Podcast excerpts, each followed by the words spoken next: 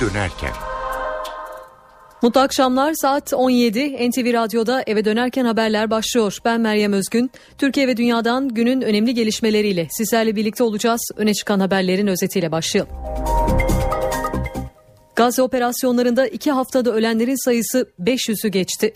Hemen her saat yeni ölüm haberleri geliyor. İsrail son olarak bir hastaneyi vurdu. Uluslararası camia ateşkes sağlanması için çabalıyor ancak şu ana kadar sonuç alınmış değil. Sıcak bölgeden notları NTV muhabiri Can Ertuna'dan alacağız. Başbakan Recep Tayyip Erdoğan seçilmesi durumunda nasıl bir cumhurbaşkanı olacağını anlattı. Anayasanın kendisine tanıdığı görev ve yetkileri kullanacağını söyledi. Başbakanın bu sözlerine rakibi Ekmelettin İhsanoğlu tepki gösterdi. İhsanoğlu, Cumhurbaşkanının icra yetkisi yok dedi. Muğla'da turistlerin uğrak yeri Saklıkent Kanyonu'nda sağanak yağış taşkına neden oldu. Akıntıya kapılan iki kişi hayatını kaybetti. Son durumu canlı bağlantıyla öğreneceğiz. Hakkari'de kentin ileri gelen iki aşireti arasında kavga çıktı. Bir kişi öldü. Valilik kente ikinci bir emre kadar sokağa çıkma yasağı ilan etti. Altı kişi gözaltında. Günün gündeminden satır başları böyleydi. NTV Radyo'da eve dönerken haberler başlıyor.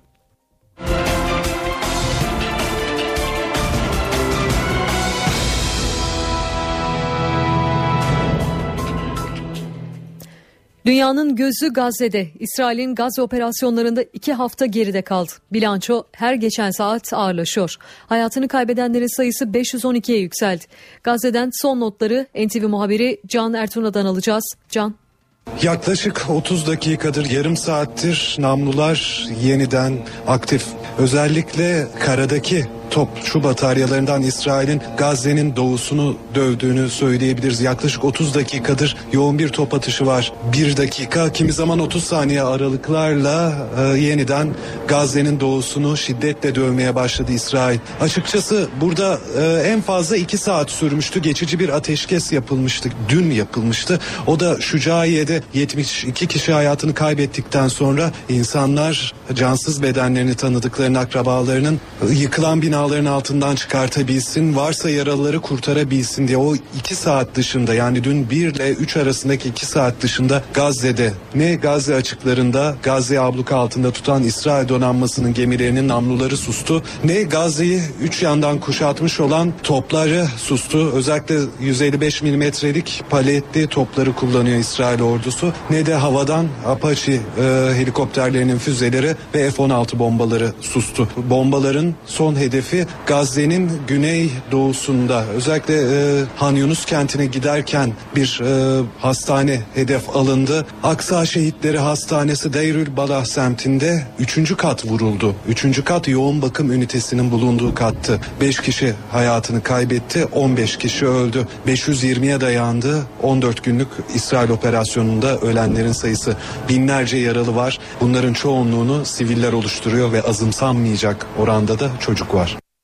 Peki Can o bölgeden izlenimlerini de dinleyelim. Ateş altında olan bir kentte bir gün nasıl geçiyor, neler yaşanıyor? Şöyle bir taktiği var İsrail'in bizim görebildiğimiz kadarıyla buradakilerle konuştuklarımızda anladığımız kadarıyla özellikle sınır bölgelerini vuruyor İsrail. Yani ilk başta operasyonun en başında belki Gazze şehir merkezine yoğun olarak bombardıman düzenliyorlardı ancak son 3 gündür kuzey sınırı, doğu sınırı, güney sınırını vuruyorlar ve adeta o bölgelerde bir tampon bölge oluşturmaya çalışıyorlar. Ancak Gazze çok küçük bir yer. Gözle canlandırmak çok zor olmasa gerek. Herkesin belli bir uzunluk referansı vardır. Kuzeyden güneye 42 kilometre. Doğudan batıya kimi zaman 6 kimi zaman en geniş yeri 12 kilometre.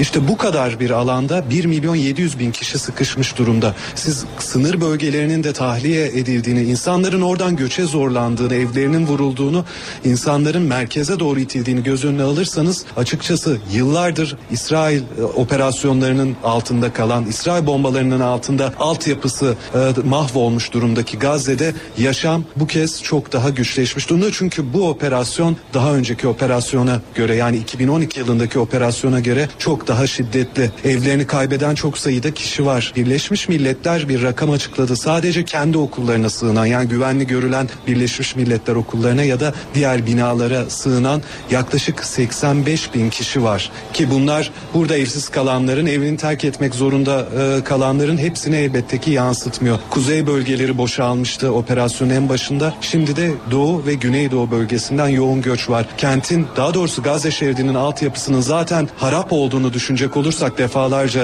tekrarlanan İsrail saldırılarıyla buradaki hayat oldukça zor. Ancak şu da var Gazze'liler ne yazık ki İsrail operasyonu ve bombalanma gerçeğiyle de yaşamaya alışmış durumda. Buradaki yasların süresi dünyanın diğer yerlerine göre çok daha kısa. İsrail'in saldırıları Gazze'deki insani dramı derinleştiriyor. Her yeni saatte hastanelere onlarca yaralı geliyor. Ancak hekim sayısı ve hastanelerin fiziki koşulları yetersiz. Saldırılara hedef olmak istemeyen gazete, Gazze'lilerse yollarda. Gazze halkı çaresizlik içinde. Saldırılarda yaralanan ve hastaneye yetiştirmeye çalıştığı küçük kızının ölüm haberini alan babanın yaşadığı acıyı tarif etmek zor. Gazze'deki hastane koridorları benzer sahnelerle dolu. Annesini, babasını, kardeşini, hayattaki en yakınlarını kaybedenleri teskin etmek hiç kolay olmuyor. Hastanelerin dışında ise tam bir panik var. Yaralılar apar topar ilaç ve teçhizat sıkıntısı çeken hastanelere taşınıyor. İçlerinde çok sayıda çocuk var. Herkesin aklına aynı soru takılıyor. Onların suçu neydi? Gazze sokakları ise harabeye dönmüş durumda. Bombardıman aralıksız sürerken yerle bir olan binaların enkazında canlar arıyor. 7 saat boyunca enkaz altında kaldıktan sonra kurtarılan Beyisan Dahir hayata tutunmayı başaranlardan. O henüz 7 yaşında. Evleri vurulduğunda Beyisan kurtuldu. Ama annesi, babası ve üç kardeşi artık hayatta değil. Acı ve çaresizliğin yanı sıra Gazze'lerin duygularını öfkeyle de tarif etmek mümkün. Bizi uyarmadılar. Evinizi terk edin bile demediler. Bu evde 22 kişi yaşıyordu. Hepsi öldü. Sadece 3 yaşında bir çocuk kurtuldu. Araplar nerede? Müslümanlar nerede?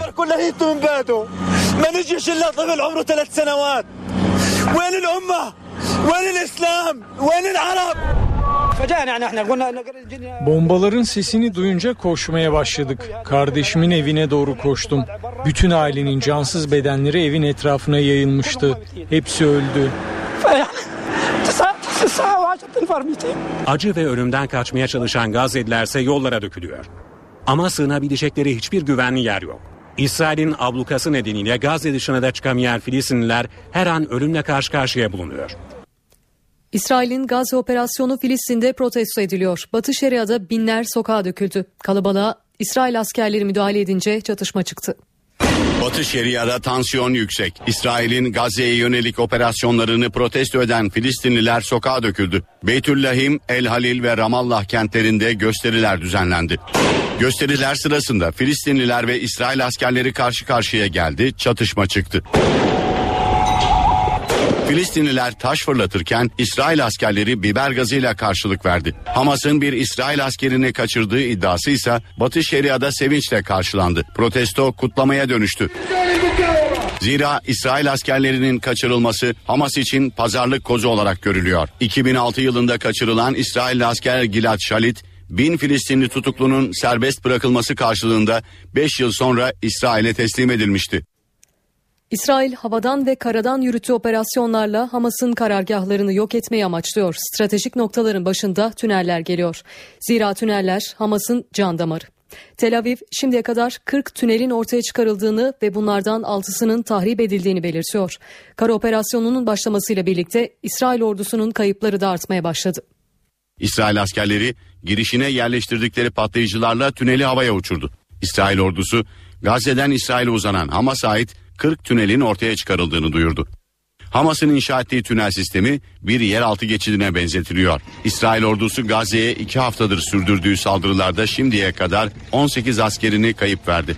Bunlardan 13'ü son 24 saatte yaşamını yitirdi. Bu 2006 yılındaki Lübnan Savaşı'ndan bu yana İsrail ordusunun tek bir günde verdiği en büyük kayıp.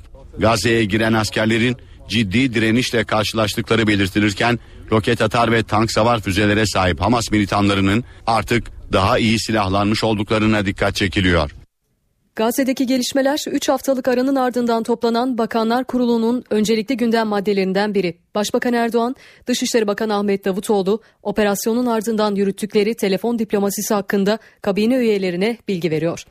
Saldırılara ana muhalefetten de tepki var. CHP'liler bu tepkilerini canlı kalkan olarak göstermek istiyor. Ankara Milletvekili Levent Gök'le Manisa Milletvekili Özgür Özel'in aralarında olduğu 10 kişilik grup Gazze'ye gitmek için Dışişleri Bakanlığı'na başvuracak. Olumsuz yanıt alınsa bile CHP'li vekiller kendi olanaklarıyla Gazze'ye gitmeye kararlı dünya kamuoyunun İsrail'in yarattığı bu vahşeti durdurmak konusundaki e, çabalarına bir nebze olsun katkı bulmak amacıyla e, Gazze'ye gitmeye karar verdik. Cumhuriyet Halk Partisi milletvekilleri Gazze'ye gitmeye hazırlanıyor. Ana muhalefet partisi İsrail'in saldırılarına karşı Gazze'de canlı kalkan olma kararı aldı. Bu sefer de Gazze'ye gitmek ve gerekirse orada çocuklara canlı kalkan olmayı göze almış durumdayız. 10 milletvekilinden oluşan heyet Gazze'ye gitmek için Dışişleri Bakanlığı'na başvuracak. Bu konuda bugün Dışişleri Bakanlığı'na bir dilekçe vereceğiz. Ama bu konuda da bir çaba e, e, ve ürün elde edemezsek e, biz yine kendi olanaklarımızda Gazze'ye gitmenin olanaklarını araştırıyoruz. Orada gerekirse canlı kalkan olarak e, kalıcı ateşkes sözünü alıp İsrail'in artık e, bu saldırılarından vazgeçmesini sağlamak. E, bununla ilgili açıkçası bir hamle yapmak, bir adım atmak istiyoruz. Şimdi kısa bir ara veriyoruz eve dönerken devam ediyor. Başbakan Erdoğan seçilmesi durumunda nasıl bir cumhurbaşkanı olacağını anlattı. Anayasanın kendisine tanıdığı görev ve yetkileri kullanacağını söyledi. Başbakan konuşmasında önemli bir yasal düzenleme hazırlığı içinde olduklarını da duyurdu. Erdoğan, Telekomünikasyon İletişim Başkanlığı'nı kaldıracağız, dinleme faaliyetlerinde sorumluluğu Milli İstihbarat Teşkilatı'na vereceğiz dedi. Hizmet edeceksek teamüllerin çizdiği bir cumhurbaşkanı olmaz. Anayasanın çizdiği bir cumhurbaşkanı olurum. Başbakan Recep Tayyip Erdoğan nasıl bir cumhurbaşkanı olacağını bu sözlerle anlattı. Beni anayasa ilgilendirir. Anayasa Cumhurbaşkanı'nın yetkilerini ve çalışma alanını belirlemiş. Ben ona bakarım. Cumhurbaşkanlarının çalışma anlayışını teamüllere izah kalkanlar olmuştur. Teamül böyle denilmiştir. Ama hizmet edeceksek teamüllerin çizdiği bir cumhurbaşkanı olmaz anayasanın çizdiği cumhurbaşkanı olurum. Başbakan ordu mitinginin ardından gazetecilerin sorularını yanıtladı. Daha önce söylediği seçilirsem anayasadaki yetkilerimin tamamını kullanırım sözüne açıklık getirdi. Başbakanın yetkilerini elinden alacak değiliz. Bu söz konusu olmaz.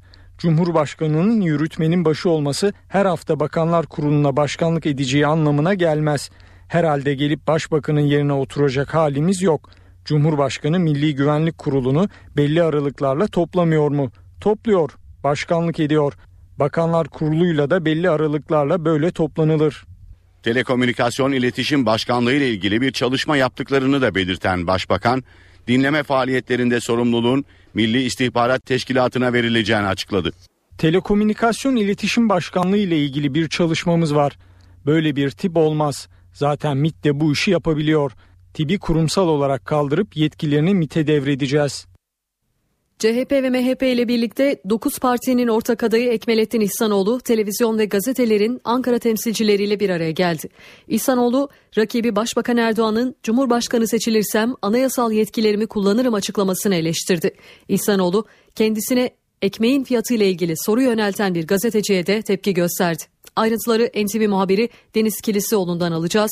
Deniz Evet, öncelikle e, Cumhurbaşkanlığının yetkileri ne olmalı? Bir süredir uzun bir tartışma. Bugün Başbakan Erdoğan'ın da bazı ifadeleri vardı gazetelere yansıyan. Bununla ilgili olarak aslında görüşünü tekrarla, tekrarlamış oldu Ekmelettin İhsanoğlu. E, Bakanlar Kurulu'nun başı başbakandır dedi. İcradan sorumlu olan odur. Cumhurbaşkanının icra sorumluluğu yoktur ifadelerini kullandı. E, Cumhurbaşkanı e, bilindiği gibi anayasanın 104. maddesine göre e, Bakanlar Kurulu'na başkanlık etme e, yetkisine de sahip. E, bunu hatırlattı ama şunu da ekledi Ekmenettin İhsanoğlu. Bakanlar Kurulu'na elbette Cumhurbaşkanı başkanlık edeceği zamanlar olabilir ama bu olağanüstü hallerdedir. E, günlük işlerde bayındırlık işlerini yürütmek için bir Bakanlar Kurulu e, olamaz mesajı verdi. Bu şekilde ben düşünmüyorum dedi. Tepeden inme forsla olmaz ifadelerini kullandı. E, ekmek için Ekmelettin sloganıyla yola çıkmıştı. E, Ekmelettin İhsanoğlu'nun ekmeğin fiyatını dahi bilmiyor eleştirileri bu e, sloganın duyulmasının ardından yoğunca yöneltilmişti kendisine. E, bir gazeteci aslında bu soruyu sordu. Ekmeğin fiyatını biliyor musunuz dedi. E, Ekmelettin İhsanoğlu da ekmek 1 lira halk ekmekte 60 kuruştur dedi. E, ve gazeteciye sordu siz biliyor musunuz dedi. Bu yanıtı vermeden önce fiyatları söylemeden önce e, gazeteciden bir yanıt alamayınca da açıkçası biraz e, tepki gösterdi. E, bu sizin adetinizdir dedi. E, ben de bu şekilde söylediğimde yersiz oluyor gibi bir ifade kullandı ama e, biraz geri, gergin anlar yaşandı toplantıda onu söylemek gerekecek. E, bir diğer e, konu tabii ki İsrail'in Gazze'ye dönük operasyonları.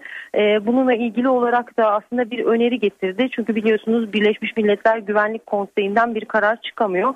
E, bununla ilgili Birleşmiş Milletler Güvenlik Konseyi yolu kapalıysa 2009'daki gibi Cenevre'de bulunan BM İnsan Hakları Örgütü'ne bağlı bir gerçekleri tespit etme komisyonu komisyonu kurulabilir önerisi getirdi Ekmelettin İhsanoğlu ve onun hazırladığı raporun belki bir yaptırımı olabileceğini savundu. Bunu da şu şekilde ifade etti. Filistin şu anda 2009'da olduğundan daha güçlü dedi. Çünkü Birleşmiş Milletler'e gözlemci üye devlet statüsünde dedi. Dolayısıyla e, o gerçekleri tespit etme komisyonunun hazırladığı raporu e, Uluslararası Ceza Mahkemesi'ne e, götürebilir dedi. Böyle bir rapor varsa ve ceza mahkemesine gidildiğinde durum farklı olur ifadelerini kullandı. Ama tabii son bir not ekleyelim. Gözlerin sadece bir noktaya çevrildiğini söyledi. Bu e, ifadeleriyle de bir anlamda sadece Gazze'ye çevrildi gözler mesajı verdi Ekmenettin İhsanoğlu ama Irak'ta Türkmenler öldürülüyor, kadınlara tecavüz ediliyor dedi ve Iraklı Türkmenler için de bir şeyler yapılması gerektiği mesajını verdi. Zira Ankara temsilcileriyle görüşmeye girmeden önce Irak Türkmenleriyle görüşmüştü Ekmelettin İhsanoğlu ve özellikle Telafer bölgesinin ki hatırlayacaksınız IŞİD'in yoğun saldırılarına maruz kalmıştı ve Türkmenler oradan kaçmak zorunda kalmıştı. Yoğun olarak Türkmenlerin e, nüfusu oluşturduğu bir yer Telafer. Telafer kesinlikle güvenli bir bölge e, ilan edilmeli. Türkiye'de bunun için girişimler yapmalı ifadelerini kullanmıştı gazetecilerle yaptığı toplantıda da Türkiye'nin bu anlamda Birleşmiş Milletler'e e, bir çağrı yapması ya da bunun yolunu Birleşmiş Milletler'de bulması gerektiği mesajlarında hatırlattı. Bu arada CHP İstanbul İl Başkanlığı Cumhurbaşkanı adayı Ekmelettin İhsanoğlu'nun seçim çalışmalarına destek olmak için bağış kampanyası başlattı.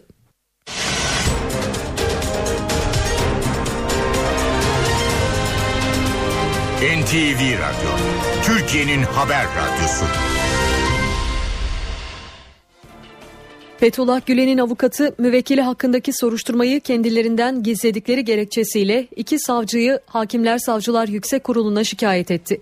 Gülen'in avukatı Fikret Duran, Başsavcı Vekili Faruk Yılmaz ve Savcı Fuzuli Aydoğdu hakkındaki şikayet dilekçesini HSYK'ya gönderilmek üzere adliye bünyesindeki HSYK bürosuna verdi. Çıkışta soruları yanıtlayan avukat Fikret Duran, milletvekili Fethul müvekkili Fethullah Gülen hakkında 8 aydır bir soruşturma yürütüldüğünü ve bu soruşturmanın kendilerinden gizlendiğini savundu. Duran, soruşturma dosyası kanuna aykırı bir şekilde gizlenmekte. Müvekkilin savunma hakkı ve adil yargılanma hakkı ihlal edilmektedir. Başsavcı vekili ve savcı hakkında soruşturma başlatılması ve dosyadan el çektirilmeleri için HSYK'ya şikayette bulunduk dedi. Gazeteci Hrant Dink cinayetiyle ilgili dönemin Emniyet İstihbarat Daire Başkanı Sabri Uzun'un şüpheli sıfatıyla verdiği ifadenin ayrıntıları basına yansıdı. Uzun ifadesinde dönemin azınlıklarından sorumlu Emniyet Müdürü Ali Fuat Yılmazer'in Trabzon'dan gelen Hrant Dink'in öldürüleceğine dair istihbaratı kendisiyle paylaşmadığını söyledi. Sabri Uzun'un bu açıklamasını Dink ailesi avukatlarından Hakan Bakırcıoğlu NTV'ye değerlendirdi. Bunlar önemli ve ciddi iddialardır ve mutlak surette de dikkate alınması gerekmektedir. Sabri Uzun, Hrant Dink'in öldürüleceği ihbarı yapıldığında dönemin istihbarat daire başkanıydı. geçen Mayıs ayında şüpheli sıfatıyla savcıya ifade verdi. Eski istihbarat daire başkanı ifadesinde cinayetle ilgili olarak dönemin C şube müdürü Ali Fuat Yılmazer'i suçladı. Sabri Uzun daha önce de tanık olarak dinlendiği bir mahkemede kendisinin istihbarat daire başkanı olduğunu, ölümle ilgili raporların mutlaka ama mutlaka kendisine iletilmesi gerektiğini fakat Dink cinayetine dair bilgilerin kendisine iletilmediğini iddia etmişti. Yani Uzun'a göre Hrant Dink'in öldürüleceğine dair Trabzon'dan gelen istihbaratı kendisine ulaştırmayan Yılmazer'di. Ancak Dink ailesinin avukatına göre cinayetle ilgili eski daire başkanının da sorumluluğu var. Ali Fuat Yılmazer C şube müdürü olan kişidir. İstihbarat Daire Başkanlığı'nda C Şube Müdürlüğü azınlıklar ve dini cemaatlere bakan bölümdür. Dolayısıyla da Trabzon'un 17 Şubat 2006 tarihinde İstihbarat Daire Başkanlığı'na gönderdiği evrak bu birime gitmiştir. Yani C Şube Müdürlüğü'ne gitmiştir. Sabri Uzun bu bilginin kendisine iletilmediğini iddia etmektedir. Hrant Dink cinayetinde sorumlulukları bulunduğu gerekçesiyle devlet görevlileri hakkında başlatılan soruşturma sürüyor. Anayasa Mahkemesi de geçen hafta Hrant Dink davasında etkin soruşturma yapılmadığı gerekçesiyle hak ihlaline hükmetti. Para ve sermaye piyasalarındaki işlemlere bakalım. Borsa İstanbul şu sıralarda 82.691 seviyesinde. Serbest piyasada dolar 2 lira 11 kuruş, euro 2.86'dan işlem görüyor. Kapalı çarşıda ise Cumhuriyet altını 601, çeyrek altın 146 liradan satılıyor. Kısa bir aranın ardından Ben Bu İşte Ustayım adlı yarışma programı yayında olacak ve saat başında eve dönerken haberlerde yeniden birlikte olacağız.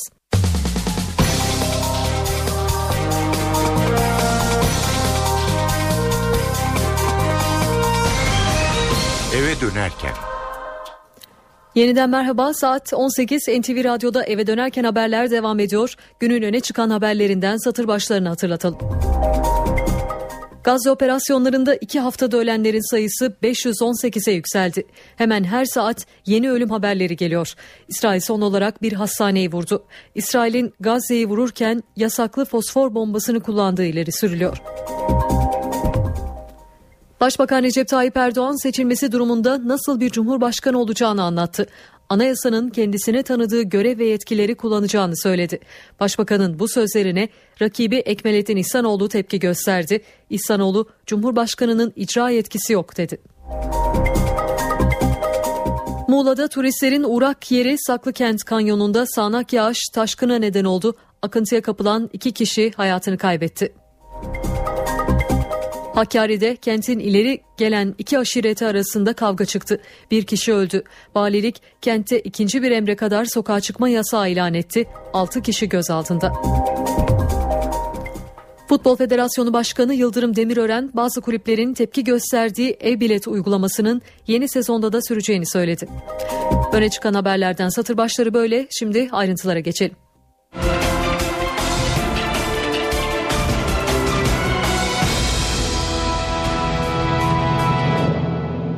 İsrail'in Gazze şeridine yönelik saldırılarında hayatını kaybeden Filistinlilerin sayısı 518'e yükseldi.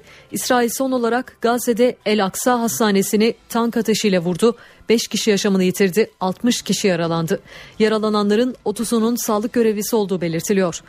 Gazze'nin doğusuyla kuzeyinde de İsrail görevlisi İsrail askerleriyle Hamas militanları arasında şiddetli çatışmalar yaşanıyor. İsrail'in bugünkü saldırılarından birinde aynı aileden 28 kişi hayatını kaybetti.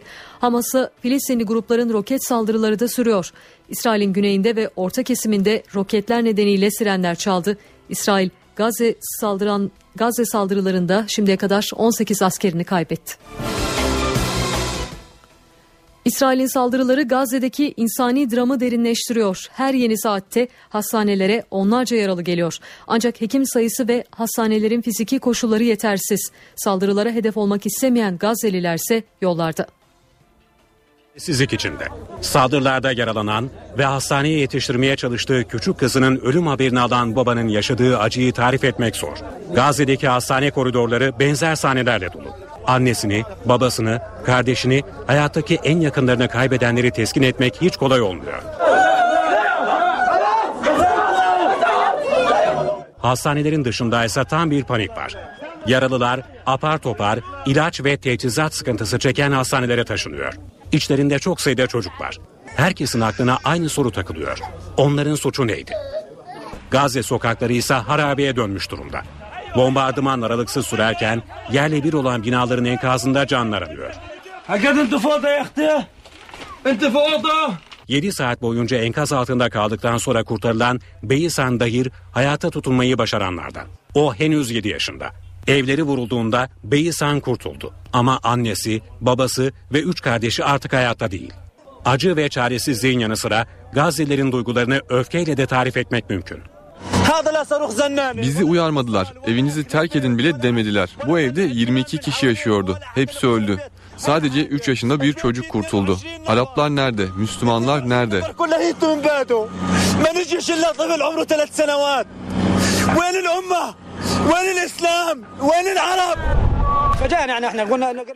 Bombaların sesini duyunca koşmaya başladık. Kardeşimin evine doğru koştum. Bütün ailenin cansız bedenleri evin etrafına yayılmıştı. Hepsi öldü. Acı ve ölümden kaçmaya çalışan Gazze'lilerse yollara dökülüyor. Ama sığınabilecekleri hiçbir güvenli yer yok. İsrail'in ablukası nedeniyle Gazze dışına da çıkamayan Filistinliler her an ölümle karşı karşıya bulunuyor. İsrail'in Gazze'yi vururken yasaklı silahlara başvurduğu yönünde haberler geliyor. Bu silahlardan biri de fosfor bombası. Bu bomba teneffüs edilmesi halinde kişinin havasızlıktan boğulmasına yol açıyor.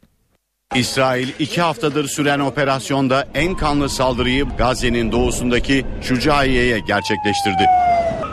Sivil katliama dönüşen bu saldırı sırasında İsrail ordusunun fosfor bombasına başvurduğu belirtiliyor. İddianın sahibi yaralıları tedavi eden Gazze'deki Vefa Hastanesi'nin müdürü. Basman Elasi, İsrail yeni kimyasal maddeler kullanıyor. Elimizdeki ilaçlarla bunlara müdahale edemiyoruz diyor. Gazze'nin Tufah ve Zeytun semtlerinde de fosfor bombası kullanıldığı yönünde haberler geliyor. Fosfor bombası teneffüs edilmesi halinde ciğerlerde ani yaraların oluşmasına ve teneffüs eden kişinin havasızlıktan boğulmasına yol açıyor. Cenevre Sözleşmesi fosfor bombalarının sivil alanlarda bir savaş silahı olarak kullanılmasını yasaklıyor. İsrail ordusu Gazze operasyonunda uluslararası hukuka aykırı olan başka silahlara da başvuruyor. Çivi benzeri yüzlerce metal parçalar barındıran bombalar onlardan biri. İsrailli insan hakları örgütlerine göre bu tip bombalar geniş bir alanda etkili oluyor ve sivil can kaybının artmasına neden oluyor. Amerika Birleşik Devletleri Dışişleri Bakanı John Kerry televizyon kanallarına röportaj verirken bir ara mikrofonların açık olduğunu unutunca Gazze saldırıları konusunda gerçekte ne düşündüğünü dile döktü. Gazze saldırılarını daha önce defalarca desteklediğini söyleyen Kerry bu kez telefonla konuştuğu danışmanına iğneleyici bir dille amma da nokta atışı operasyonu diyerek operasyona yönelik tepkisini dile getirdi. Spiker bu sözlerini hatırlatınca İsrail'i savunmaya devam eden Kerry, İsrail'in Hamas'ın füzelerine karşı kendisini korumasını tamamen desteklediklerini bir kez daha yineledi. Kerry bugün Mısır'ın başkenti Kahire'de ateşkes için temaslarda bulunacak. İsrail'in Gazze operasyonları Ankara'da tartışma yarattı. CHP Genel Başkan Yardımcısı Erdoğan Toprak'la MHP Grup Başkan Vekili Oktay Vural Gazze konusunda hükümeti suçladı. Muhalefete Başbakan Yardımcısı Emrullah İşler yanıt verdi. Gazze meselesinde sesimizi yükseltmemiz birilerini çok ciddi şekilde rahatsız ediyor. AKP iktidarı sürekli bağırıyor. Bağırmaktan öte bir şey yapmıyor. İsrail'in Gazze operasyonu iktidarla muhalefeti karşı karşıya getirdi. Muhalefet hükümetin Gazze politikasına tepkili. Yahudileri verdiği madalyayı bu başbakan boynuna taktı. İsrail'i korumak için Küreciye radarı AKP iktidarı ve Tayyip Erdoğan getirdi. 12 yıllık iktidarın boyunca İsrail ne istedi de Erdoğan vermedi. İsrail'in güvenliği için Kürecik radar üssünün kurulmasını Erdoğan sen sağlamadın mı? Hükümetin hedefinde de CHP ve MHP var. Başbakan Yardımcısı Emrullah İşler bir kez daha AK Parti'nin Gazze konusunda tarafsız kalmayacağını söyledi. İsim vermeden Cumhurbaşkanı adayı Ekmelettin İhsanoğlu'nu eleştirdi. Biz tarafsız kalamayız. Hani bazıları diyor ya tarafsız olmalı diye. Özellikle Çatı adayın böyle bir ifadesi söz konusu. Şimdi bu Filistin meselesinde tarafsız olursanız yani sizin bu omurgasızlığınızın göstergesidir.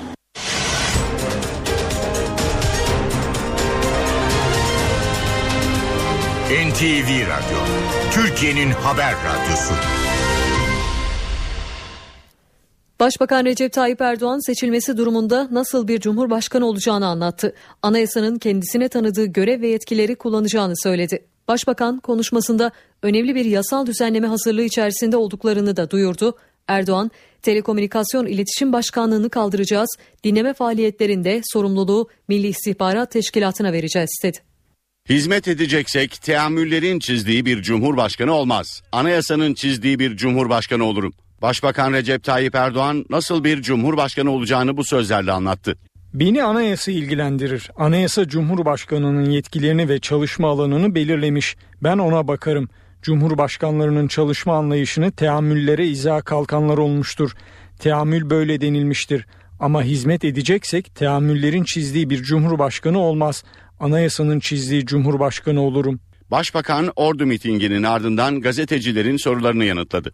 Daha önce söylediği seçilirsem anayasadaki yetkilerimin tamamını kullanırım sözüne açıklık getirdi. Başbakanın yetkilerini elinden alacak değiliz. Bu söz konusu olmaz. Cumhurbaşkanının yürütmenin başı olması her hafta bakanlar kuruluna başkanlık edeceği anlamına gelmez. Herhalde gelip başbakanın yerine oturacak halimiz yok. Cumhurbaşkanı Milli Güvenlik Kurulu'nu belli aralıklarla toplamıyor mu? Topluyor, başkanlık ediyor.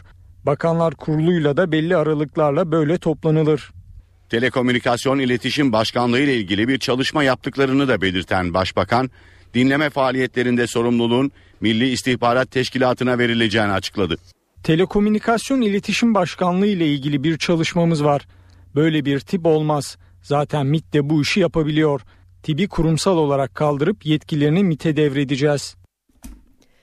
Başbakan Recep Tayyip Erdoğan'ın bu akşamki programını da aktaralım. Erdoğan Alevi dernekleriyle iftarda bir araya gelecek. Ankara Palas'ta gerçekleşecek iftara Alevi toplumunun önde gelen isimleri ve Alevi Sivil Toplum Örgütü temsilcileri davet edildi. Erdoğan'ın iftara katılanlara Alevilere yönelik yapılan çalışmalara ilişkin bilgi vermesi bekleniyor. Alevi Bektaşi Federasyonu Genel Başkanı Fevzi Gümüş iftara katılmayacaklarını açıkladı. Başbakan Erdoğan'ın rakibi Ekmelettin İhsanoğlu bugün medyanın Ankara temsilcileriyle bir araya geldi. İhsanoğlu, Başbakanın Cumhurbaşkanı seçilirsem anayasal yetkilerimi kullanırım açıklamasını eleştirdi. İhsanoğlu kendisine ekmeğin fiyatı ile ilgili soru yönelten bir gazeteciye de tepki gösterdi. Bakanlar Kurulu'nun esas başkanı kimdir? Başbakandır. İcranın başı sorumlu olan odur. Cumhurbaşkanı sorumlu değil ki icradan. Cumhurbaşkanı adayı Ekmelettin İhsanoğlu, Cumhurbaşkanının yetkilerinin anayasada çerçevesinin çizildiğini söyledi. Köşke çıkarsam anayasal yetkilerimi kullanırım diyen rakibi Başbakan Recep Tayyip Erdoğan eleştirdi. Elbette Bakanlar Kurulu'nu başkanlık eder ama ne zaman? Olağanüstü hallerde. Tepeden inme bir e, force'la böyle kullanarak falan olmaz. İhsanoğlu, ekmek için Ekmelettin sloganı üzerinden sorulan bir soruyu da yanıtladı. Ekmeğin fiyatını biliyor musunuz sorusu tansiyonu biraz yükseltti. Sorarsanız söylerim. Soralım efendim. Yani Ankara'da ekmek ne kadar? 1 İstanbul'da liradır ekmek? efendim. Halk ekmeği de 60 kuruştur. İstanbul'da, Ankara'da e, ya da Anadolu'da halkın ekmeğin fiyatı ne kadar? Yani bu cevabım yeterli değilse siz benim ağzımdan istediğiniz cevabı yazabilirsiniz. Çünkü sizin adetinizdir. İhsanoğlu, İsrail'in Gazze'ye dönük operasyonunu eleştirdi. Bir de önerisi vardı. Birleşmiş Milletler Güvenlik Konseyi yolu kapalıysa 2009 yılındaki gibi Cenevre'de bulunan Birleşmiş Milletler İnsan Hakları Örgütü'ne bağlı gerçekleri tespit etme komisyonu kurulabileceğini ve onun hazırladığı raporun yaptırım olabileceğini savundu. Uluslararası Ceza Mahkemesi'ne gitme hakkı var. Böyle bir rapor varsa elinizde o mahkemeye giderseniz durum farklı olur. İhsanoğlu basın toplantısından önce MHP eski Genel Başkanı Alparslan Türkeş ve Büyük Birlik Partisi eski Genel Başkanı Muhsin Yazıcıoğlu'nun mezarını ziyaret etti. Cumhurbaşkanı adayı Irak Türkmenleriyle de görüştü. Kısa bir aranın ardından gündem okumaya devam edeceğiz. Fethullah Gülen'in avukatı müvekkili hakkındaki soruşturmayı kendilerinden gizledikleri gerekçesiyle iki savcıyı Hakimler Savcılar Yüksek Kurulu'na şikayet etti. Gülen'in avukatı Fikret Duran, Başsavcı Vekili Faruk Yılmaz ve Savcı Fuzuli Aydoğdu hakkındaki şikayet dilekçesini HSYK'ya gönderilmek üzere adliye bünyesindeki HSYK bürosuna verdi. Çıkışta soruları yanıtlayan avukat Fikret Duran, müvekkili Fethullah Gülen hakkında 8 aydır bir soruşturma yürütüldüğünü ve bu soruşturmanın kendilerinden gizlendiğini savundu. Duran, soruşturma dosyası kanununa aykırı bir şekilde gizlenmekte, müvekkilin savunma hakkı ve adil yargılanma hakkı ihlal edilmektedir. Başsavcı vekili ve savcı hakkında soruşturma başlatılması ve dosyadan el çektirilmeleri için HSYK'ya şikayette bulunduk dedi. Gazeteci Hrant Dink cinayetiyle ilgili dönemin Emniyet İstihbarat Daire Başkanı Sabri Uzun'un şüpheli sıfatıyla verdiği ifadenin ayrıntıları basına yansıdı. Uzun ifadesinde dönemin azınlıklardan sorumlu Emniyet Müdürü Ali Fuat Yılmazer'in Trabzon'dan gelen Hrant Dink'in öldürüleceğine dair istihbaratı kendisiyle paylaşmadığını söyledi. Sabri Uzun'un bu açıklamasını Dink ailesi avukatlarından Hakan Bakırcıoğlu NTV'ye değerlendirdi. Bunlar önemli ve ciddi iddialardır ama mutlak surette de dikkate alınması gerekmektedir. Sabri Uzun, Hrant Dink'in öldürüleceği ihbarı yapıldığında dönemin istihbarat daire başkanıydı. Geçen Mayıs ayında şüpheli sıfatıyla savcıya ifade verdi. Eski istihbarat daire başkanı ifadesinde cinayetle ilgili olarak dönemin C şube müdürü Ali Fuat Yılmazer'i suçladı. Sabri Uzun daha önce de tanık olarak dinlendiği bir mahkemede kendisinin istihbarat daire başkanı olduğunu, ölümle ilgili raporların mutlaka ama mutlaka kendisine iletilmesi gerektiğini fakat Dink cinayetine dair bilgilerin kendisine iletilmediğini iddia etmişti. Yani uzuna göre Hrant Dink'in öldürüleceğine dair Trabzon'dan gelen istihbaratı kendisine ulaştırmayan Yılmazer'di. Ancak Dink ailesinin avukatına göre cinayetle ilgili eski daire başkanının da sorumluluğu var. Ali Fuat Yılmazer C şube müdürü olan kişidir. İstihbarat Daire Başkanlığı'nda C Şube Müdürlüğü azınlıklar ve dini cemaatlere bakan bölümdür. Dolayısıyla da Trabzon'un 17 Şubat 2006 tarihinde İstihbarat Daire Başkanlığı'na gönderdiği evrak bu birime gitmiştir. Yani C Şube Müdürlüğü'ne gitmiştir. Sabri Uzun bu bilginin kendisine iletilmediğini iddia etmektedir. Hrant Dink cinayetinde sorumlulukları bulunduğu gerekçesiyle devlet görevlileri hakkında başlatılan soruşturma sürüyor. Anayasa Mahkemesi de geçen hafta Hrant Dink davasında etkin soruşturma yapılmadığı gerekçesiyle hak ihlaline hükmetti.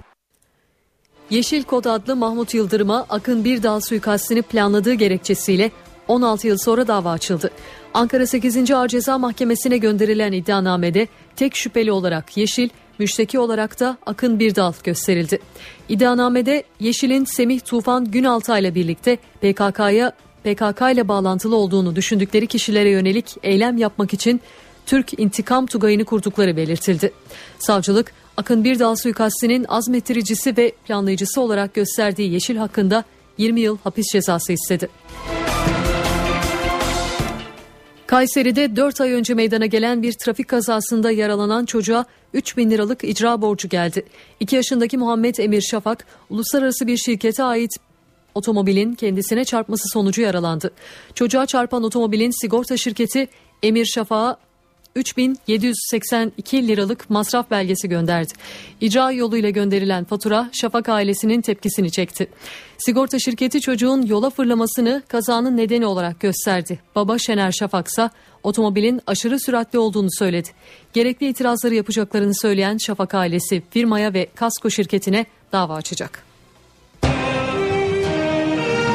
NTV Radyo Muğla'da turistlerin uğrak mekanı Saklı Kent Kanyonu'nda sağanak yağış taşkına neden oldu. İki kişi yaşamını yitirdi. Kanyonda mahsur kalan 45 turist ise güçlükle kurtarılabildi. Ayrıntıları NTV muhabiri Sibel Atasoy'dan alacağız. Sibel. Evet Meryem Fethiye'de Saklı Kent'te kanyonda dün saat 18'de sel felaketi yaşandı. 46 kişilik turist grubu selde mahsur kaldı. İstanbul'dan gelen 16 kişilik arkadaş grubunda bulunan 35 yaşındaki Ozan Genç ve 27 yaşındaki Ömer Özcan sele kapıldı. Ozan Genç'in cenazesi dün çıkartıldı. Bugün de yine acı haber geldi. Bu kez Ömer Özcan'ın cenazesi kaybolduğu yerden 800 metre uzaklıkta sabah saatlerinde bulundu. Cenazeler yakınları tarafından İstanbul'a götürülmek üzere teslim alındı. Yaralıların da tedavisi tamamlandı. 8 yaralı taburcu oldu.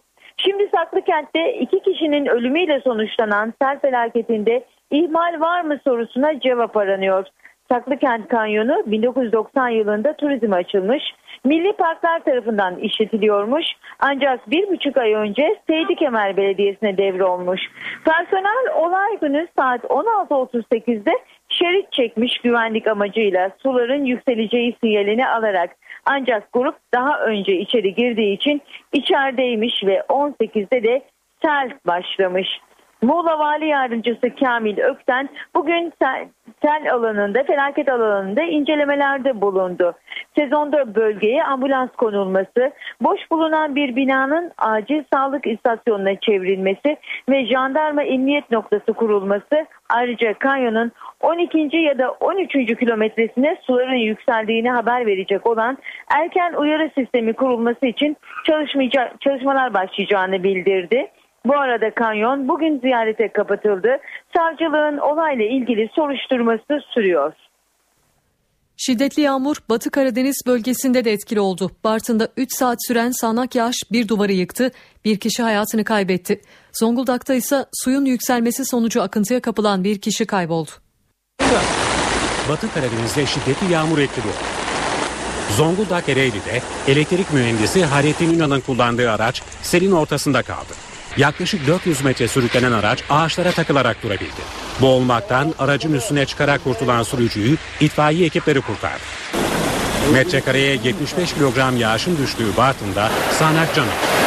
32 yaşındaki Ayhan Özdemir aracını park ettiği sırada 3 metrelik isnat üzerine düştü. Duvarla otomobil arasında kalan Özdemir hayatını kaybetti. Çaycuma'da ise 22 yaşındaki Yusuf Zoroğlu balık tutmak için Filyos çayı kenarına gitti. Ancak aniden bastıran yağmur suyun yükselmesine neden oldu. Dengesini kaybederek suya düşen Zoroğlu bir anda gözden kayboldu. Ekiplerin kayıp genç arama çalışmaları sürüyor. Alaplı çayındaki teknesinin sürüklendiğini gören bir balıkçı tekniğe atlayarak karadaki arkadaşlarına halat attı. Arkadaşlarının yardımıyla teknesini son anda kurtaran balıkçı başından hafif şekilde yaralandı. Alaplı'da ilçe merkezinden geçen ince Deresi taştı. Alaplı Molla Bey yolu su altında kaldı. Ulaşım bir süre. Zonguldak'ta yağmurun ardından denizin kıyı bölümleri çamur rengini aldı. Şimdi yurt geneli için yarınki hava tahminlerini alacağız. NTV Meteoroloji Editörü Gökhan Abur'u dinliyoruz. İyi akşamlar. Sıcaklıklar Akdeniz ve Güney Ege'den başlayarak yeniden yükseliyor. Hafta boyu Akdeniz ve Batı'da daha da yükselecek. Hafta sonu Batı Karadeniz, Marmara ve Kuzey Ege'de sert esecek Poyraz'ın sıcaklıkları 2-3 derece azaltmasını bekliyoruz. Yarın Doğu Karadeniz ve Doğu Anadolu'da Ardahan, Kars, Arvan arasında yağış var. Çarşamba günü yağışlar hafifliyor. Gün içinde Rize, Artvin ve Erzurum, Kars, Ardahan arasında hafif yağışlar görülebilir. Akşam saatlerinde Trakya'da bulutlanma artacak. Perşembe günü Doğu Karadeniz'de yağışlar aralıklara devam ederken Trakya, Marmara'nın güneyi ve Batı Karadeniz yağışlamanın etkisine girecek. Karadeniz ve İç Ege'deki yerel yağışların Cuma günü aralıklara devam etmesini bekliyoruz. İstanbul'da yarın hava güneşli ve sıcaklık yükseliyor. Gündüz 32, gece 23 derece olacak. Ankara'da bu hafta hava açık. Sıcaklık ise gündüz 32, gece 19 derece olacak. Haftanın ikinci yarısı havanın daha da ısınmasını bekliyoruz. İzmir'de hava sıcak ve bunaltıcı olmaya başlıyor. Yarın sıcaklık 35 derecenin üzerine çıkacak. Hepinize iyi akşamlar diliyorum. Hoşçakalın. Hakkari'de ölümle sonuçlanan aşiret kavgasının ardından valilik ikinci bir emre kadar sokağa çıkma yasağı ilan etti. Yeni haftanın ilk iş gününde esnaf kepenk kaçmadı. Olaylarla ilgili 6 kişi gözaltında. Kepenkler kapalı. Sokakta zırhlı araçlar devreye geziyor. Hakkari'de sokağa çıkma yasağı var. Valilik kent merkezinde 3 gündür süren ve bir kişinin öldüğü aşiret kavgası sonrası bu kararı aldı. İddiaya göre Ertoşi ve Pinyaniş ailelerine mensup dört genç arasında başlayan tartışma büyüdü. Ertoşi aşiretinden bir grup diğer aşiretten Mustafa Er'in evini bastı. Çıkan silahlı kavgada Mustafa Er hayatını kaybetti, oğlu yaralandı. İki aşiretin mensupları ilçe merkezindeki birçok ev ve iş yerine zarar verdi. Gerginlik nedeniyle esnaf kepen kapattı. Hafta başında kimse işe gitmedi. Yoğun çatışmaların yaşandığı Bağlar Mahallesi'ne zırhlı araçlar gönderildi. Valilik kentte ikinci bir emre kadar sokağa çıkma yasağı ilan etti. Cami ve polis araçlarından bu yönde uyarı yapıldı. İstanbul'da bir gencin daha bonzayden öldüğü tahmin ediliyor. Sokakta ölü olarak bulunan gencin üzerinden sentetik uyuşturucu çıktı. Amatem'den Doktor Elif Mutlu, bonzayinin diğer uyuşturuculara göre 90 kat daha fazla bağımlılık yarattığına dikkat çekip gençleri uyardı. Sentetik uyuşturucu yine bir gencin hayatına mal oldu. Bu kez İstanbul Esenyurt'ta 19 yaşındaki Şükrü A isimli bir genç yaşamını yitirdi. İhbar üzerine olay yerine gelen polisler yerde yatan gencin cansız bedeniyle karşılaştı. Gencin üzerinde yapılan aramada sentetik uyuşturucu maddesi bulgularına rastlandı. Cenaze kesin ölüm nedeninin belirlenmesi için Adli Tıp Kurumu'na kaldırıldı. Uzmanlar sentetik uyuşturucu kullanımının hızla arttığını söylüyor. Son iki yılda çok ciddi bir artış olduğunu gözlemliyoruz. Hastalarımızın çoğu zaten İstanbul'dan geliyor. Son bir ay içinde bizim e, taramalarla ve üzerinde araştırma yaptığımız 6 bin kadar hastamız var. Biz e, 18 yaşından büyük bağımlılarla çalışıyoruz Amatem Kliniğinde. Ancak genel olarak kullanım yaşının 13'e 14'e kadar düştüğünü gözlemlemekteyiz. Sentetik uyuşturucunun diğer bazı uyuşturuculara göre çok daha fazla bağımlılık yaptığını söyleyen uzmanlar gençleri uyarıyor. Bazı araştırmalara göre 10 ila 90 kat daha kuvvetli bağımlılık yapıcı ve zararlı etkisi var. Son derece vücut üzerine toksik etkileri var. Bonzai kullanımına bağlı kalp krizi, kalp yetmezlikleri, bir takım dolaşım problemleri, böbrek yetmezliği hatta e, muhtemelen bonzai ile ilişkili bildirilen ölüm vakalarından haberdarız. Ege Denizi'nde yine can pazarı yaşandı. Kaçakları taşıyan tekne İzmir açıklarında battı. Bir çocuk yaşamını yitirdi, iki kişi de kayıp. Dokuz kaçaksa ölmek üzereyken balıkçıların kendilerini fark etmeleriyle kurtarıldı. Okay, no panic, no panic. No panic, relax, relax, relax. Boğulmak üzereydiler. Sahil güvenlik ekipleri yetişti. Don't panic. You come, you come, come. 9 kaçağın kurtarıldığı Ege sularında bir çocuk öldü, iki de kayıp var. Menderes açıklarında yaşam mücadelesi veren kaçakları İzmirli balıkçılar fark etti. Bölgeye sahil güvenlik botu gönderildi. Sudaki kaçaklar birer birer tekneye çekildi. Kaçaklardan 9'u hayattaydı. Denizde bir çocuğun da cesedi bulundu. Biri çocuk, iki kaçağın da kayıp olduğu öğrenilince bölgede helikopter destekli arama çalışması başlatıldı. Yunanistan'a gitmek için Adaboğazı mevkiinden denize açılan kaçakları taşıyan teknenin fırtına nedeniyle battığı tahmin ediliyor. Ramazan bayramı öncesi gurbetçiler Türkiye'ye gelmeye başladı. Sınır kapılarında yoğunluk yaşanıyor. Özellikle Kapıkule'de uzun araç kuyrukları oluştu. Trakya Gümrük Bölge Müdürü Müslüm Yalçın trafiğin azalması için ek tedbirler alındığını duyurdu. Bayram tatilini Türkiye'de geçirmek isteyen gurbetçiler yola çıktı. Kapıkule sınır kapısından son 24 saatte 8500 araç geçti. 3 saattir bekliyoruz. En büyük sıkıntı beklemek. Gel çile git çile gel çile git çile. Kapıdaki yoğunluk nedeniyle uzun kuyruklar oluştu. Hani ben e, arkadaşlara söylüyorum sakın ha sakın buradan gelmesinler Yunan'dan gitsinler. Milletin haline baksın utansınlar. Yani bu bekleme sıkıntı yaratıyor değil mi? Aynen. Diğer taraflarda böyle değil yani. Hep burada hep burada hep burada. Gümrük görevlileri yoğunluğu önlemek için ek tedbirler aldı. Bütün peronlarımız açık. Hatta kırmızı hat dediğimiz yeri de açtık. Otobüs peronunu da açtık. Ve bütün peronlarımızda çift bilgisayar çalışıyor. Yani toplam 12 peronu çift bilgisayardan 24 bilgisayar. Ayrıca biliyorsunuz bizim de D3 riskli alanımız var. Orayı da tescil için kullanmaya başladık. Şu anda 26 bilgisayarla tüm araçların Türkiye'ye giriş işlemlerini yapıyoruz. Temel eğitimden orta öğretime geçiş sınavı sonuçlarının açıklanmasının ardından yabancı özel okulların taban puanları da belli oldu. En yüksek puanlı okul yine Amerikan Robert Lisesi oldu. Yabancı özel okulların taban puanları ve kontenjanları açıklandı. Türkiye Özel Okullar Birliği tarafından yapılan açıklamaya göre en yüksek puanlı okul her yıl olduğu gibi 795 puanla Amerikan Robert Lisesi oldu. Üsküdar Amerikan Lisesi 790 puanla ikinci olurken Alman Lisesi 775 puanla üçüncü sırada yer aldı. Amerikan, Fransız, Alman, Avusturya ve İtalyan liselerinin yer aldığı yabancı özel okullarda 3 kayıt dönemi yapılacak. İlk dönemi için ön kayıtlar 4-5 Ağustos, kesin kayıtlarsa 6-7 Ağustos tarihlerinde gerçekleştirilecek. Adaylar puanı tutan tüm okullara ön kayıt yapabilecek. Özel okullar öğrencilerini TEOK yani temel eğitimden orta öğretime geçiş sınav sonuçlarıyla 8. sınıf yıl sonu başarı puanına göre alacak. Para ve sermaye piyasalarındaki işlemlere bakalım. Borsa İstanbul günü 82.270 puandan tamamladı. Serbest piyasada dolar 2 lira 12 kuruş, euro 2.86'dan işlem gördü. Kapalı çarşıda ise Cumhuriyet altını 601, çeyrek altın 146 liradan satıldı.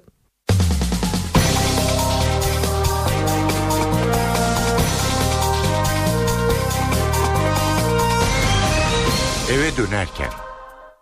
Saat 18.33 öne çıkan haberlerin satır başlarını hatırlatalım. Gazze operasyonlarında iki haftada ölenlerin sayısı 518'e yükseldi. Hemen her saat yeni ölüm haberleri geliyor. İsrail son olarak bir hastaneyi vurdu. İsrail'in Gazze'yi vururken yasaklı fosfor bombasını kullandığı ileri sürülüyor. Şiddetli yağmur Muğla Saklıkent'le Bartın'da sele dönüştü. Saklıkent kanyonunda 2, Bartın'da ise duvarın yıkılması sonucu bir kişi hayatını kaybetti. Zonguldak'ta da sel sularına kapılan bir kişi kayboldu. Hrant Dink'in öldürü öldürüleceği ihbarı yapıldığında istihbarat daire başkanı olan Sabri Uzun savcıya ifade verdi. Uzun dönemin sorumlu müdürü Ali Fuat Yılmazer'in Trabzon'dan gelen istihbaratı kendisiyle paylaşmadığını söyledi. Satır başlarını aktardık şimdi kısa bir ara veriyoruz. Eve dönerken devam ediyor. Türkiye Futbol Federasyonu olan genel kurulu Ankara'da yapıldı. Toplantıda konuşma yapan Başkan Yıldırım Demirören, en önemli hedeflerinin A milli takımın her türlü turnuvaya katılmasını sağlamak olduğunu söyledi. Başkan Demirören, şiddetin önüne geçmek için e-bilet uygulamasının devam edeceğini ifade etti. Türkiye Futbol Federasyonu Başkanı Yıldırım Demirören, Ankara'da düzenlenen TFF olan genel kurulunda milli takımın hedefleri ve e-bilet uygulaması hakkında açıklamalarda bulundu. Teknik direktör Fatih Terim'in ay yıldızların başına geçmesiyle milli takımın yükselişe geçtiğini aktaran Başkan Demirören, Atatürk Olimpiyat Stadı'nın milli takım stadı haline getirileceğini söyledi. A milli takımımız Türkiye Futbol Direktörü Fatih Terim'in göreve gelişinden bu yana form grafiğini hızla yükseltiyor. Hazırlık maçlarını üst düzey bir motivasyonla oynayan ve FIFA sıralamasında yükselişe geçen milli takımımız mükemmel bir Avrupa Şampiyonası'nda performans göstereceğini umuyoruz. Onların başarısı için tüm imkanlarla yanındayız. Milli takımımızı tüm Türkiye'nin etrafında birleştiği bir sevgi takımı olarak konumlandırmak için çalışıyoruz. En önemli hedefimiz her turnuvaya katılan, başarıda sürekli yakalamış bir milli takımdır. 2-3 yıl içinde olimpiyat stadını yenileyip milli takımlar stadı haline getirmek istiyoruz. Başkan Yıldırım Demirören şiddetin önüne geçmek için e-bilet uygulamasının kararlılıkla yürütüleceğini ifade etti. Özellikle çirkin ve kötü tezahürat konusunda geçtiğimiz sezon radikal önlemler aldık. Bunun sonucunda çirkin ve kötü tezahürat %70 oranında azaldığını belirtmek isterim. Kötü tezahüratı ve şiddeti bitirmek için her türlü önlemi alacağız. Bu sezon e-bilet uygulamasının da yardımıyla türbün kapatma cezalarını uygulamaya alıyoruz. Bu uygulama ile seyircisiz veya sadece kadın ve çocukların izle, izlediği müsabakalar tarihi oluyor. E-bilet konusunda ise federasyon olarak öncü ve örnek bir yapı oluşturduk. Pasolik dünyadaki emsallerin üzerinde ve kulüplerimize şimdiden faydalar sağlamaya başlamış bir teknolojidir. Sizlerin ve sağduyulu taraftarın katkılarıyla yeni sezonda çok daha fazla faydalarını göreceğimize inanıyorum. Dünya Kupası'nda görev yapan hakemler Cüneyt Çakır, Bahattin Duran ve Tarık Ongun'u gösterdikleri başarılı performanstan dolayı kutlayan Yıldırım Demirören, turnuvada uygulanan kaybolan sprey uygulamasının Spor Toto Süper Lig'de kullanılacağını söyledi. Başbakan Erdoğan, Türkiye'yi Brezilya'da düzenlenen Dünya Kupası'nda temsil eden FIFA kokartlı hakem Cüneyt Çakır'ı kabul etti. Çakır, Başbakan'a Brezilya-Meksika maçında giydiği formayı hediye etti. Cüneyt Çakır, Dünya Kupası'nda 40 yıl sonra düdük çalan ilk Türk hakem. Kader arkadaşlarım dediği yardımcıları Bahattin Duran ve Tarık Ongun'la birlikte Başbakan Recep Tayyip Erdoğan'ın konuydu. Çakır'a ziyaretinde Futbol Federasyonu Başkanı Yıldırım Demirören, UEFA As Başkanı Şenes Erzik ve Gençlik ve Spor Bakanı Çağatay Kılıç eşlik etti. Çakır Başbakan Erdoğan'a düdük çaldığı Brezilya-Meksika maçında giydiği formayı hediye etti. Cüneyt Çakır yaklaşık bir saat süren görüşmenin ardından kameraların karşısına geçti. Sayın Başbakanımız da e, birçok müsabakayı zaman buldukça seyretmiş. Bizim müsabakalarımızda dahil olmak üzere. Bizim için gurur verici. Biz burada e, sadece Türk hakemliğini temsil etmiyoruz. Türk futbolunu ve en önemlisi ülkemizi temsil ediyoruz. Cüneyt Çakır, Dünya Kupası'nda Brezilya-Meksika ve Cezayir-Rusya maçlarının ardından yarı finalde Arjantin-Hollanda maçını yöneterek futbol otoritelerinden tam not aldı. Şanlıurfa'da 12 bin yıllık Göbekli Tepe'yi ortaya çıkararak dünyaya tanıtan Alman arkeolog Klaus Schmidt hayatını kaybetti. Göbekli Tepe kazı başkanı olan 61 yaşındaki Klaus Schmidt'in Almanya'da tatildeyken kalp krizi geçirdiği belirtiliyor. 1978 yılında Türkiye'ye gelen Schmidt, Şanlıurfa Göbekli Tepe'de kazı çalışmalarına başlamıştı. Yıllarca sürdürülen ayrıntılı kazı çalışmaları 12 bin yıllık Göbekli Tepe'yi ortaya çıkardı. Kentin kuzeydoğusunda Öğrenciköy yakınlarında yer alan Göbekli Tepe dünyanın en eski kült yapılar topluluğu olarak biliniyor. Dünyanın en zengin adamından daha az çalışılsın önerisi geldi. Meksikalı telekomünikasyon kralı Carlos Slim haftada 3 gün çalışılması gerektiğini söyledi. Slim'in önerdiği günlük çalışma süresi ise 11 saat.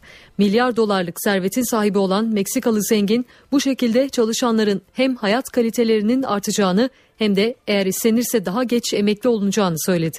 Microsoft'un sahibi Bill Gates'i geride bırakarak dünyanın en zengin insan ünvanını elde eden Sim'in sahibi olduğu Telmex şirketinde de benzer bir sistemin uygulandığı kaydedildi. NTV Radyo'da eve dönerken haberlerde şimdi kültür sanat diyeceğiz. Günün etkinliklerinden bir derleme sunuyoruz. Eve dönerken. Yeniden merhaba saat 19 eve dönerken haberlerde günün öne çıkan başlıklarını aktaralım. Gazze operasyonlarında iki haftada ölenlerin sayısı 518'e yükseldi. Hemen her saat yeni ölüm haberleri geliyor. İsrail son olarak bir hastaneyi vurdu. İsrail'in Gazze'yi vururken yasaklı fosfor bombasını kullandığı ileri sürülüyor.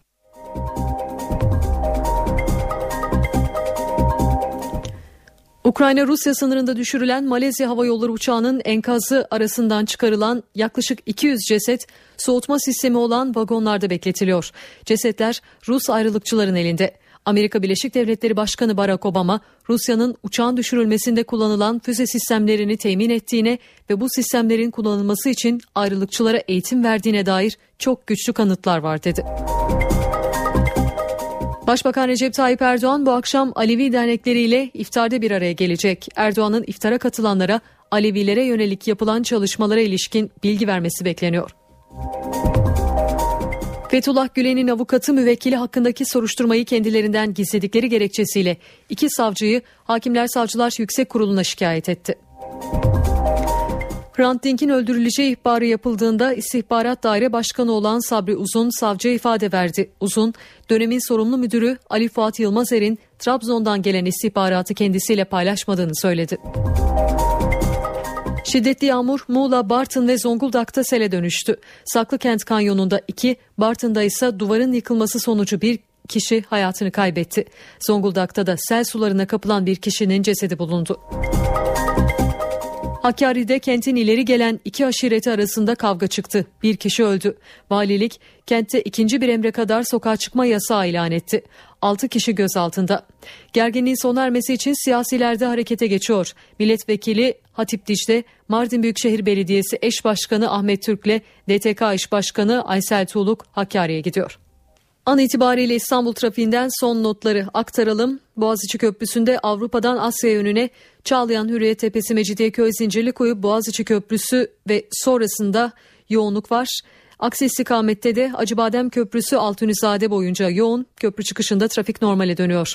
Fatih Sultan Mehmet Köprüsü'nde Avrupa Asya istikametinde Nurtepe Hassal Seyrantepe Massak kavşağı arası yoğun. Etiler katılımıyla gişeler öncesinde de yoğunluk köprü çıkışına kadar devam ediyor. Aksi istikamette de Tem Çavuşbaşı Elmalı arası yoğun. Kavacık'ta yine yoğunluk söz konusu. Sonrasında trafik normale dönüyor. Eve dönerken haberleri burada noktalıyoruz. NTV Radyo'da kısa bir aranın ardından Çift Forvet programı başlayacak. Mutlu akşamlar diliyorum. Hoşçakalın.